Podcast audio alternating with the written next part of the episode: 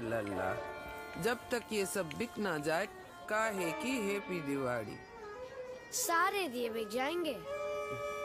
Bye हर साल दिवाली पे जब भी ये ऐड देखता हूँ कुछ ना कुछ अच्छा करता हूँ। वैसे तो ये ऐड एचपी प्रिंटर का है और कमाल का कॉम्बिनेशन है इसमें। The highlight being Gulzar's poetry भूल गए? बचपन में कैसे इनसे घर रोशन करते थे? तुम जिद करके बार बार दो दिए ज़्यादा लिया करते थे। Maximum impact by minimum words और नरेशन बहुत से लोग कहते हैं कि गुलजार का है but I am pretty convinced कि ये विजय राज की आवाज़ है। अम्मा के किरदार में जचती पीकू फेम, स्वरूपा घोष।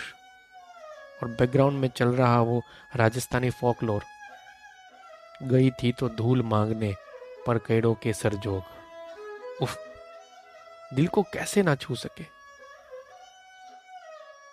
वो अम्मा के चेहरे पे ना बिकते दियो पे बेचैनी वो बच्चे को दिए खरीदने से उसकी माँ का रोकना।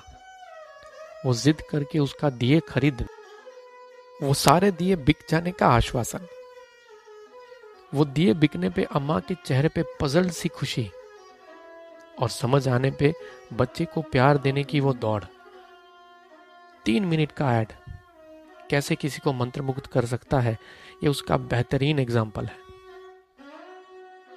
पर एड में हम किसी से कंपेयर हो सकते हैं तो वो है वो लड़के की माँ, जो अपने बेटे को मॉल से हज़ारों की खरीदी करवा सकती है, पर बाहर बैठी इस दिए वाली को वो कितनी कोल्डली इग्नोर कर देती है। कहीं ना कहीं हम सब भी कुछ ऐसे ही बन चुके हैं। जो खुशी दे सके, उनके साथ रहते हैं। जहाँ खुशी मिले, वहीं घूमते हैं। जहाँ पे जरा सा भी मन को ठेस लगने की संभावना लगती है, ना तो हम उस दिशा में जाते हैं, ना तो उस दिशा में रहने वालों से वास्ता रखते हैं। हमको उस सोच तक से परहेज है, जो सोचने पे हमें विवश करती है।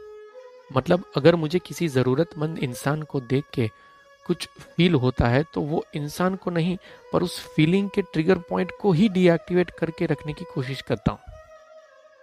ना वो ट्रिगर होगा, ना मैं फील करूँगा।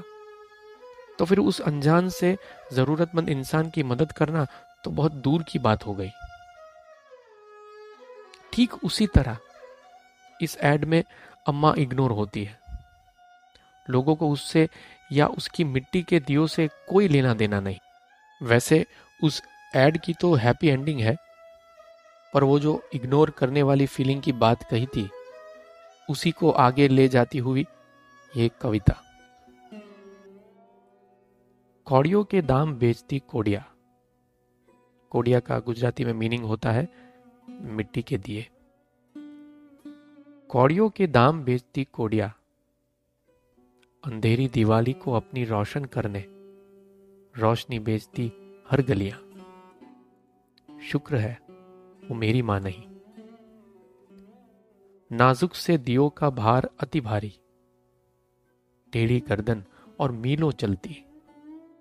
अपने खारे के हर कतरे में खुद पिघलती।